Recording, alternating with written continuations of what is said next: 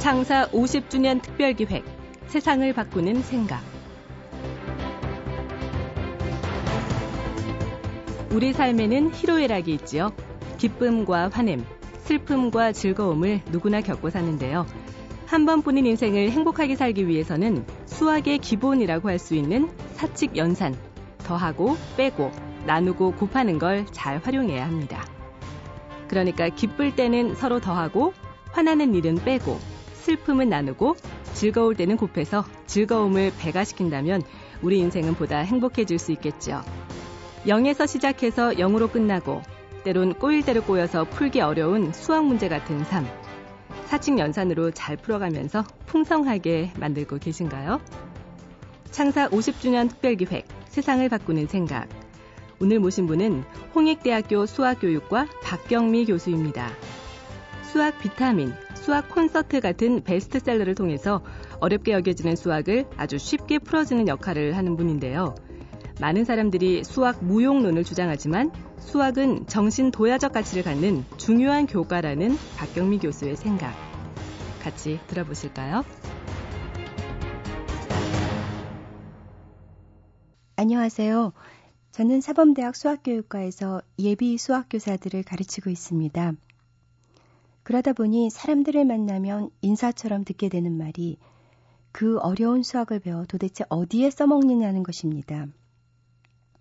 초, 중, 고등학교를 거치면서 수식과 기호로 이루어진 난해한 수학을 배웠지만 사실 수학과 직접적인 관련이 있는 전공을 제외하고는 수학을 사용하는 경우가 아주 드물지요. 대부분의 사람들은 고등학교 졸업과 동시에 수학을 망각에 묻어버렸지만 아무런 불편 없이 잘 살고 있다고 저에게 푸념을 합니다. 수학을 공부한 그 많은 시간에 차라리 다른 지식을 섭렵했더라면 훨씬 더 풍요로운 삶을 영위할 수 있을 것이라는 지론을 펴는 분도 계십니다. 뿐만 아니라 수학은 사교육을 유발시키는 주범이기 때문에 입시에서 수학만 사라지면 사교육 문제의 상당 부분도 해소될 것이라고들 합니다.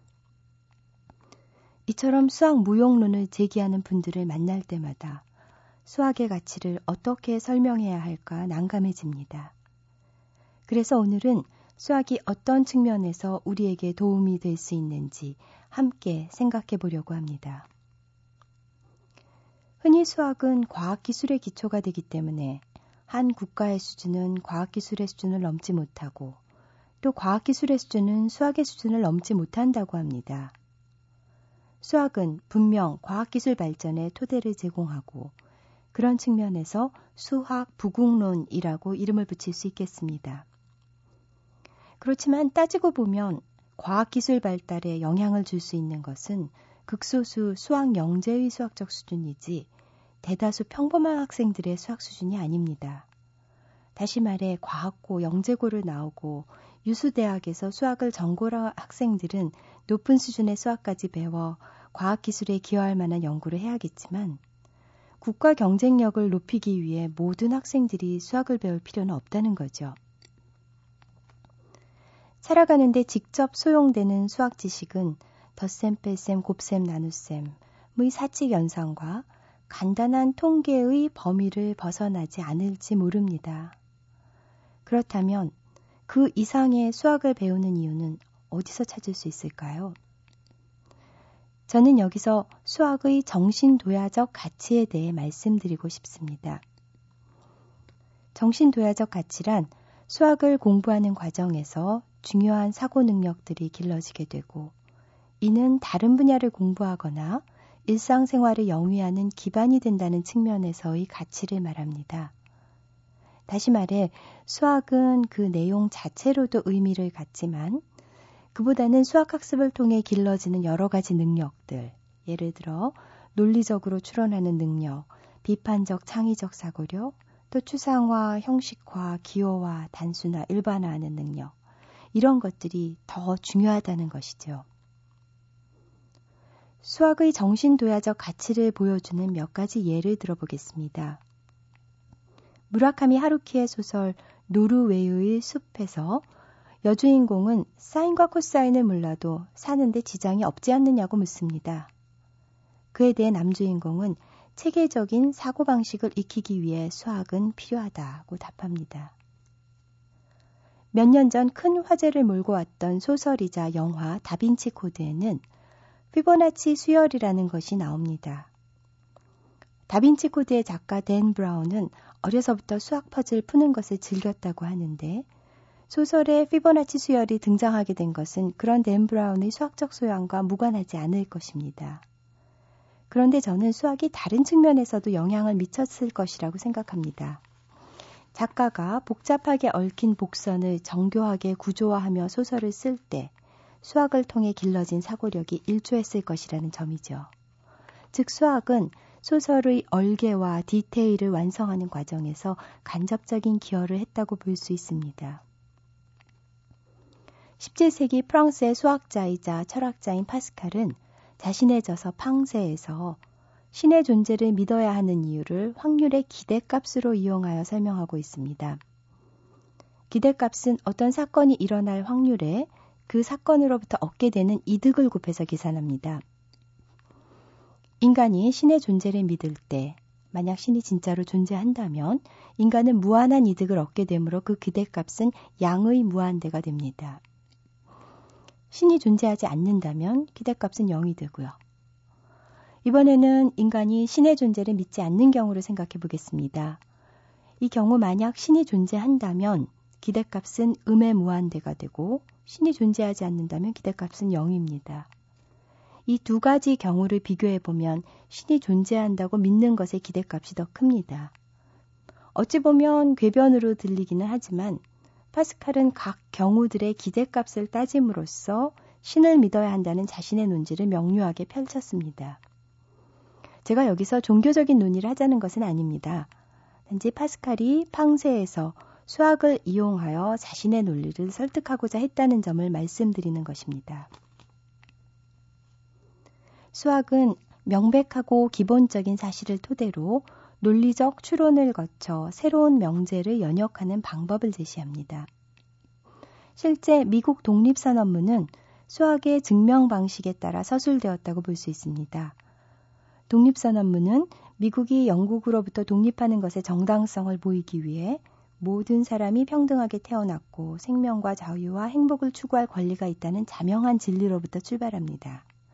인간이 이런 기본권을 추구하기 위해서는 정부를 새로 조직할 권리가 있는데 영국 국왕은 미국에 대한 악행과 착취를 통해 인민의 기본권을 침해하고 있으므로 미국은 새로운 정부를 조직하는 것이 필요하다.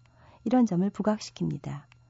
다시 말해 독립선언문은 미국이 영국으로부터 독립하여 자체적인 국가를 세우는 것이 정당함을 입증하기 위해 수학의 공리와 같이 명백한 사실에서 출발하여 논리적으로 추론해 나간 것입니다. 수학의 증명을 인성교육의 측면에서 생각해 볼 수도 있습니다.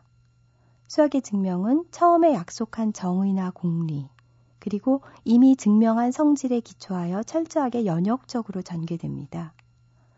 증명을 하는 과정에서 필요한 성질을 받아들이면 증명이 쉽게 끝날 수도 있지만 수학에서 그런 편법은 용인되지 않습니다. 이런 증명을 배우다 보면 학생들은 원리 원칙을 중시하고 편법을 허용하지 않는 엄정하고 올곧은 품성을 기를 수 있습니다. 수학 연구와 법에 기초한 판결. 서로 관련 없는 것으로 보이지만 이 둘 사이에는 상당한 공통점이 있습니다.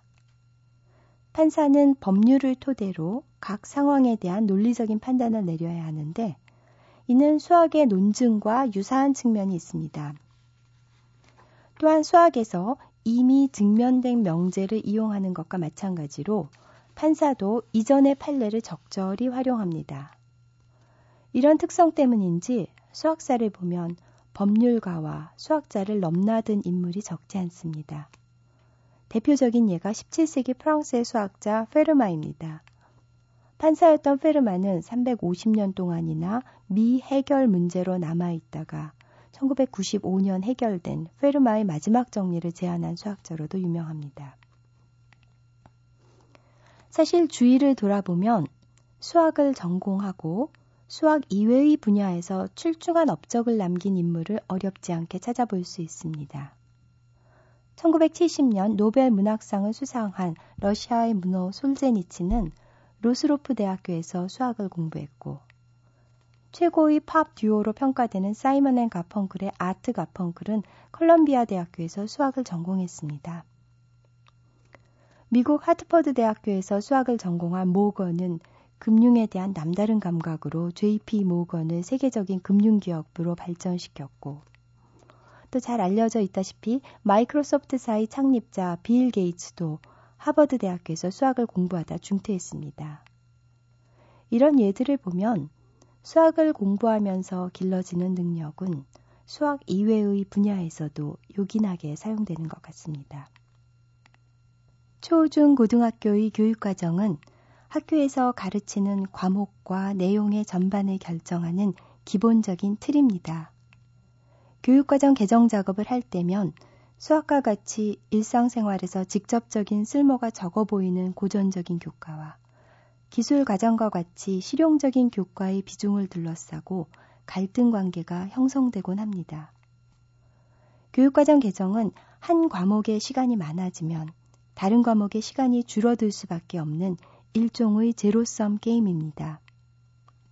사람들에게 직접적인 만족과 효용을 주는 교과를 강조해야 한다는 목소리가 높지만 역설적으로 학교에서 가르쳐야 할 교과는 학교가 아니면 평생 공부할 가능성이 없는 성격의 것이어야 한다고도 볼 수 있습니다. 실용적인 지식은 살아가면서 필요와 흥미에 따라 그때그때 습득할 수 있기 때문입니다. 고대 그리스의 철학자 플라톤은 인간이 수학을 공부해야 하는 본질적인 이유는 수학을 현실에서 유용하게 써먹기 위해서가 아니라 수학이 영혼을 진리와 빛으로 이끌어주는 학문이기 때문이라고 갈파했습니다. 학교 교육이 현실과 유리되어서는 안 되지만 그렇다고 지나치게 실제적 유용성에 매몰되어서도 안 됩니다. 최근 대학이 사회가 필요로 하는 인재를 길러내지 못한다는 비판과 함께 실사 구시형의 직업 맞춤 교육을 해야 한다는 목소리가 높습니다. 그러나 각 직업에서 필요로 하는 능력과 지식은 다양하고 또 계속 변화합니다. 따라서 그 요구 하나하나에 부응하기보다는 폭넓은 교양 교육을 통해 졸업 후 그런 능력을 효율적으로 습득할 수 있는 기본 소양을 기르는 것이 더 적절할 수도 있습니다. 흑인 여성 최초의 아이비리그 대학 총장인 브라운 대학의 루스 시먼스는 취임사에서 대학은 직업을 마련해주는 곳이라기보다는 영혼의 성장을 위해서 존재하는 곳이라고 했습니다. 대학 교육을 직업 교육과 차별화하고 그 품격을 높여주는 것은 수학과 같은 기초학문입니다. 수학을 공부해야 하는 이유는 수학이 자연과학과 공학, 경제학과 금융, 더 나아가 예술이나 인문과학의 기초가 되기 때문이라고 흔히 생각하지만 보다 중요한 이유는 인간의 정신을 업그레이드 시키는 눈에 보이지 않는 수학의 기능 때문입니다. 각 국가마다 경쟁력 제고를 위해 수학과학 교육의 강화를 천명하고 있습니다. 인간 사고의 펀더멘탈을 키워주는 수학 교육의 강조는 세계적인 경향이고, 우리도 그 흐름을 벗어나서는 안 될 것입니다. 오늘 저의 이야기가 좀 딱딱했는지 모르겠습니다. 마지막으로 수학을 전공한 아트 가펑클의 노래 한 곡으로 마무리해 보겠습니다. 감사합니다.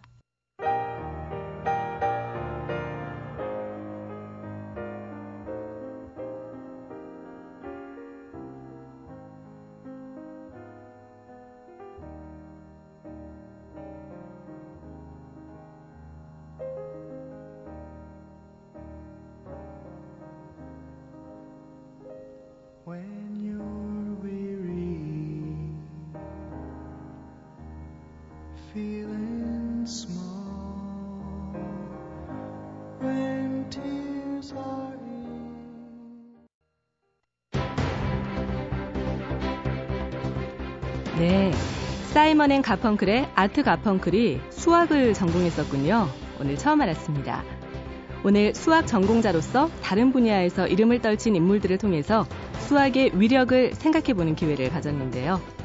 요즘 국내외 기업에서 수학 전공자가 인기라고 합니다. 문제의 핵심을 짚어내서 해결하는 사람이 수학자고 그런 능력은 어디서나 통하기 때문이라는 게 인기 비결인데요. 수학의 중요성, 수학의 유용성을 한 번 더 생각해 보시기 바랍니다. 창사 50주년 특별기획 세상을 바꾸는 생각 기획 김혜나 연출 손한석 구성 이병관 기술 이병도 내레이션 류수민이었습니다. 다음 주 이 시간에 또 찾아뵙겠습니다. 여러분 고맙습니다.